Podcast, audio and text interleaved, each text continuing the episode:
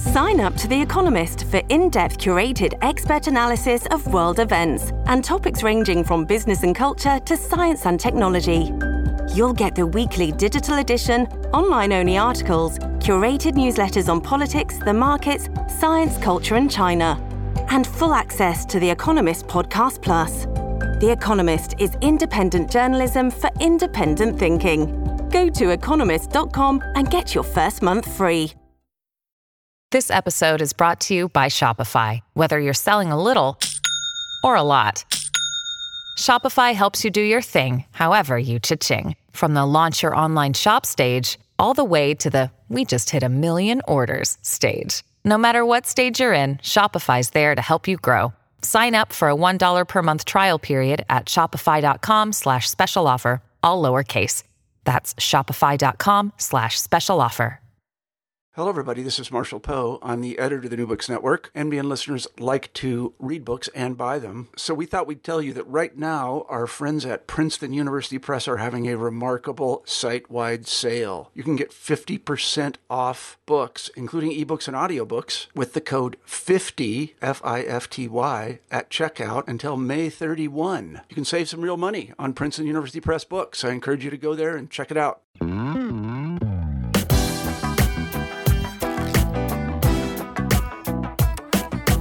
Welcome to New Books in Dance. I'm your host, Sitara Thobani. Today I'll be speaking with Dr. Halifu Osumare, the author of Dancing in Blackness. Combining memoir with autoethnography, historical study, and sociocultural analysis, Dr. Osumare draws on her decades of experience to explore the complexities of Black dance in the United States. So doing, she underscores the relationship between art, performance, and Black struggles for recognition, justice, and self empowerment. Thank you so much, Dr. Osumare, for taking the time to speak with us, especially in the middle of your book tour. Uh, congratulations on your memoir. It's uh, it's a wonderful read and, and a very full life that you're uh, telling us about. Well, thank you, Sakara. Glad, I'm glad to be a part of the New Books and Dance series. Well, it's a pleasure to have you. To begin, could you tell us how you came to writing this memoir at this point? Well, uh, I have recently retired, so I'm Professor Emerita of African American and African Studies at uh, University of California, Davis. So obviously, when you uh, retire, you have a lot more time to put into your research and your writing. Um, but I had started this memoir about a year before I retired in July of, of uh, 2016. So it was always on my uh, research agenda to use my own life to explore issues of my dance career in relationship to the development of Black dance in uh, the United States and really globally.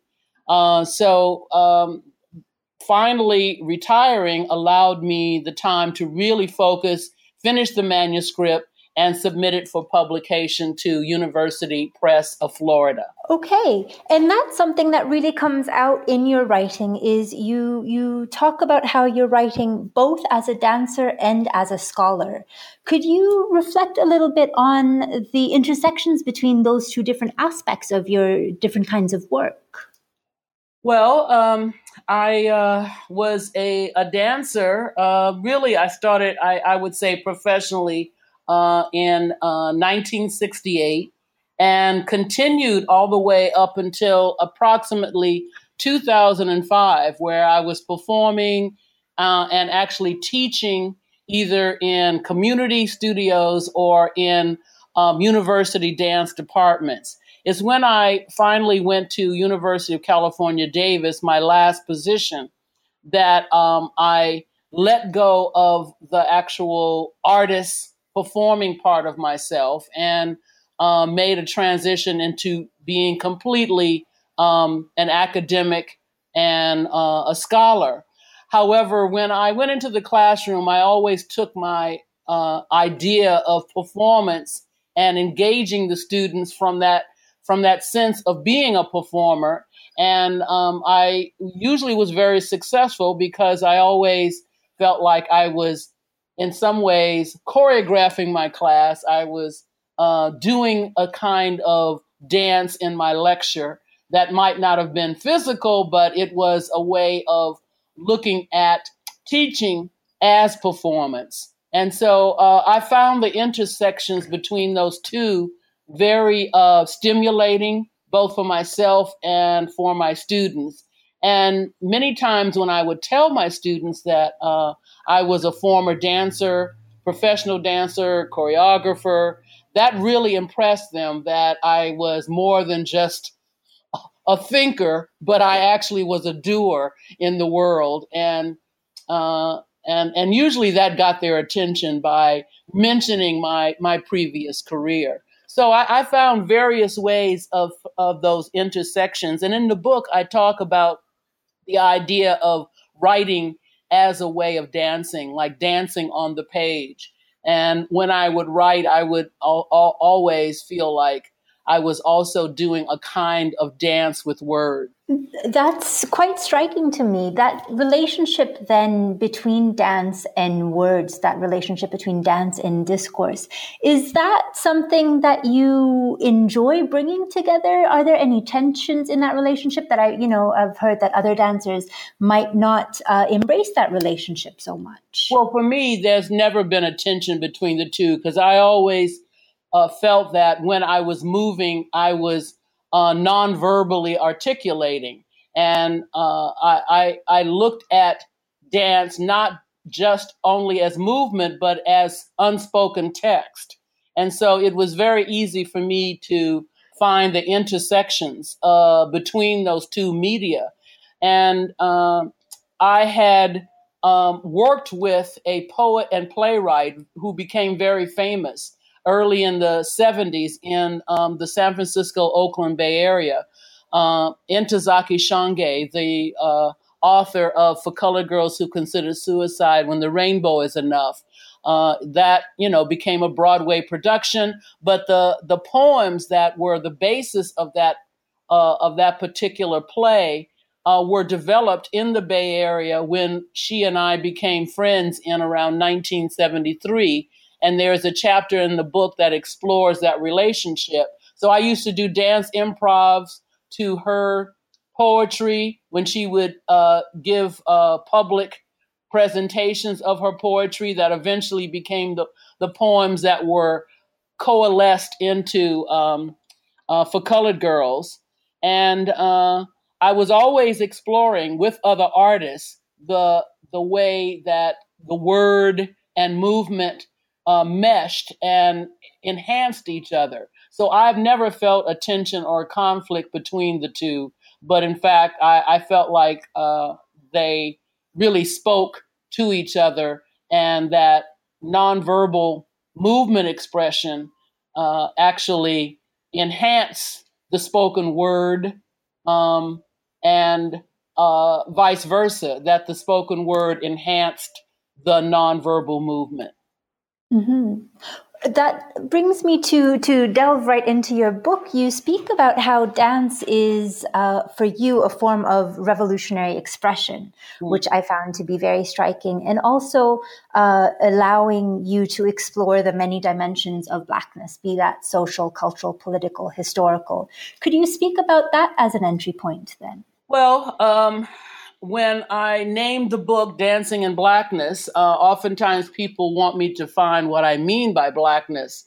And um, it, it, as you have uh, read the book, and uh, as people have looked at the way in which I uh, I developed my career, it is very much um, from two basic aspects. First, a kind of celebratory um, uh, way of invoking a, an ancestral legacy that is African, um, that has um, uh, its its roots in African-based dance forms. I call it Africanist because I don't always have to be doing what is considered traditional African dance.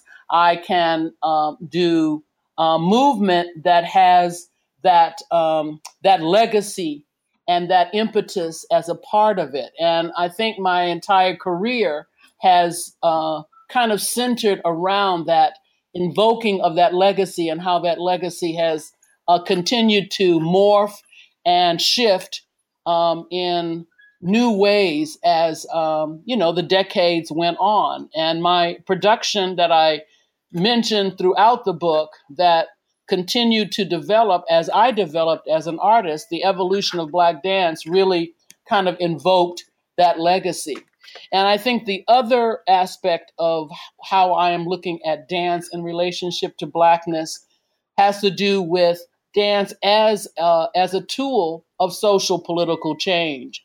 And so I chose venues and uh, context that I could insert dance into that was very much about um, social justice and uh, trying to uh, really open up uh, various Black revolutionaries' um, uh, consciousness to how dance, just like plays and music and um, and poetry, that the Black arts movement really focused on um, in the late 60s and going into the 70s, that dance could also be a part of that um, social political expression. And so um, in my um, early years in the Bay Area, when the Black Panthers were developing in Oakland, um, I used to take my choreography to their cultural center in East Oakland and on Sundays, they used to have community showcases where artists would come and present works, mostly poets and musicians, etc. But I brought my dance choreography, and it was very much welcomed, and um, it was oftentimes reviewed in the Black Panther newspaper. So I put um, in the book uh, as one of the figures in the book um, a review that actually appeared in the Black Panther newspaper. So I would say that the book really explores those two dimensions the Africanist celebratory cultural legacy and uh, dance by a black choreographer, in this case myself, as a social political tool um, to help promote social justice, which um, I think is uh, even today clearly needed. Mm-hmm. Well, that very uh, nicely brings me to the next question that I wanted to ask you. And in in reading your memoir, it's it's uh, you're, you're, you enter the dance world. Eh, you say in the 1960s, and you highlight very importantly how this is you know the civil rights movement in the U.S. as well as all of these uh, anti-colonial nationalist and independence movements happening in Africa, and the conversations that might be happening between these different groups, uh, both politically and artistically. Can you speak a little bit about some of the shifts, uh, both the changes and the continuities that you've seen in uh, this very diverse genre of Black dance from that period to today? Yes, well, just like the times have shifted and various um, uh, social, political, and uh, artistic and cultural organizations have come and gone, um, the the the whole way in which um, both the nation and um, uh, I think uh, Black people in general um, has constantly shifted and changed, um, and there have been times when there were more um, more of a sense of of uh, of a, of a of a sense of unity during the civil rights and Black Power movement when I was coming of age and then um, those shifts where those movements would die down and people would as, as, I like to think, would be lulled back to sleep and would not be as uh, socially and politically active. Uh, and then there would be incidences that would happen, and those same ideas and need for um, unity and collect collective uh, movements for social justice would reemerge. I think today we're seeing with the uh, Black Lives Matter movement a reemerging of uh, what we were doing in the in the in the late '60s, going into the early '70s. Uh, with the Black Power movement, of course, the civil rights movement that changed so many of the laws for everybody in the United States, but um, particularly the Black arts movement and, and its relationship to the Black Power movement. I think that we we have that kind of reemerging today with the Black Lives Matter movement, but now it is a, a much more refined movement in the sense that it is dealing with the humanity of the situation, the morality, much more of the morality of that all human lives are important. And um, when we have issues that come up that really show that racism is still very prevalent in the United States with the rise of the neo-Nazi movement and you know just personal incidences that happen like the recent Starbucks um, uh, incident where the the whole um, corporation is now having to go through sensitivity and racial training in order to um, in, in order to uh, admit and to try to shift the the perceptions of its employees, et cetera, around race in America. So it, there, it's no question that the uh, the the basic problem still exists, but the way in which uh, both the Black community and other communities of color who are under similar kinds of pressure, like Latinos and Native Americans, et cetera, um, they uh, are constantly shifting along with the times. I found that when I went to West Africa, that was a turning point for me because I did see the relationship of uh, of our, our oppression here in the United States in relationship to the post-colonial era that was was happening in Africa and the the lack of understanding of the relationship between the two, even though there had been revolutionaries that had uh, really pushed for a kind of pan Africanist consciousness. But I think that the times dictate uh, new uh, ways of dealing with old problems. And that is happening now. And you see artists, um, dancers like uh, Camille Brown, who is today um, taking this whole idea of the Africanist aesthetic in her choreography and really um, um, beginning to bring up the idea of uh, the idea of the humanity of Black people through dance. And so the the same story is being told in new and different ways. Mm-hmm. In, in addition to these temporal and historical shifts that you talk about uh, in your book and, and in your response just now, there's also uh, the question of geographical differences and your experiences, or shall I say, your sense of adventure, took you to many different countries and many different continents. And one thing that adds another layer to your memoir is your discussion of what it was to be a black woman in the US versus Europe, given their different uh, forms of racism, for example, or a black woman in Africa compared to Europe. Could you expand on that a little bit more, please? Sure. Um, uh, it, it, was very important for me as a, as a person to get outside of the United States, uh, to explore myself both as a as a as a woman and as a, a black person outside of uh, a nation that was, you know, quite frankly, founded on difference and and uh, and and race, race itself, which is a um, erroneous construct to begin with. So to get outside of a place like the United States and really see myself in other contexts um, was very important for me, and to experience myself as an artist in those uh, different um, social uh, and political uh, geographic places.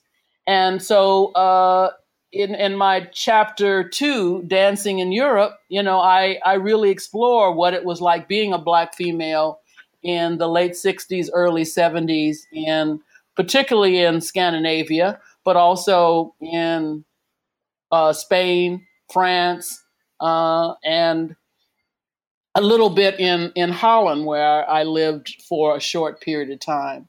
But um, I found that uh, wherever I went, there was definitely a stereotypical attitude about what a black woman was, and so um, I had to deal with that in uh, in terms of uh, uh, trying to get people to see me as an individual. but I found that that process of being able to be seen as an individual as opposed to a, a, a black woman that was already etched in their minds uh, was much easier in Europe than it ever was in the United States. And I did not experience the kind of um, uh, uh, overt, blatant racism in Europe. For instance, when I would go to rent an apartment in um, in Denmark, um, there was no racial discrimination because I was a brown skinned woman, um, as it would have been in the United States, even back then in the in the 1970s. So um, it was it was a different kind of situation. I was I was looked at as a an artist who had potential and that um, was uh, presenting something new in uh, in Europe and particularly in in uh, Denmark and in Scandinavia, and so um, the context, the the uh, the place, the importance of place becomes crucial in how you develop as an artist and um, how you are seen. However, uh, as you read, I do definitely do explore how the um, the the idea of my be, my being an individual and being treated as an artist of worth in Europe was also uh, made more complex by their uh, their underlying stereotypic attitude about who the black female is, and I call that the Josephine Baker syndrome, because um, we were uh, usually, until we are able to obliterate that stereotype, was seen as the exotic female sexual other. And, mm-hmm. uh, you know, I uh, th- there's no way of getting around that. I definitely experienced that, but I also, at the same time, experienced uh, a more of an acceptance of what I had to offer as an individual artist. Another really interesting uh, set of ideas that you you give the reader a glimpse into is um, what might be described as these traces of Africanist influences on Euro American dance traditions and culture more generally. Um, and and that seemed like uh, a, such an important point in the context of your own work, but also in in a broader perspective as well. Is that something that you uh, have spent much time looking at? Oh yes, very much so. Um, and uh, the foreword, which is written by uh, Dr. Brenda Dixon Gottschild, professor emerita of dance at Temple University um, it, that was no um, uh, coincidence. I chose her because she is one of the foremost um, uh, uh, scholars on the influence of what she calls the Africanist performance aesthetic in American culture. She's written books like um, The Black Dancing Body and uh, The Africanist Aesthetic in American Performance. So, um, and and and uh, articles for Dance Magazine on dance and race. So she is uh, uh, a scholar who's really explored that intersection between um, the art of dance and the way it has manifested racially and culturally, particularly in the United States. Um, I, I talk throughout the book about how the United States um, could could not be culturally what it is without its its uh, um, African American citizens. Um, the influence of our culture through music and and dance, both um, social dance, obviously, you know, going all the way back to the Charleston of the 1920s, becoming one of the first dance craze, which was can be traced back to the Congo. Um, and the reason why it was called the Charleston is because it was um, it was a it was a Congolese dance that was practiced by by African Americans in Charleston, one of the main slave ports of the United States, all the way through to the 50s rock and roll era and dances like the twist and all of that. So the social dance of America, you know, is obviously African based. Um, and I always tell my students that uh, that they don't do the English minuet on Saturday nights. They they actually when they're at their parties and and uh, dancing to American pop music, they're doing uh, as much as they can Africanist style movements with isolations of the torso um, and trying to do at least one or two rhythms, which are part of the whole Africanist aesthetic. So um, that's one part the influence uh, of um, the Africanist aesthetic on American pop culture. But on the other side, um, there's great influences in concert dance as well. And um, Brenda Dixon Gottschild is very articulate about this, uh, especially in terms of the postmodern dance, um, which oftentimes gave into, more into gravity and uh, a relaxed, more of a relaxed torso than even classical modern dance did.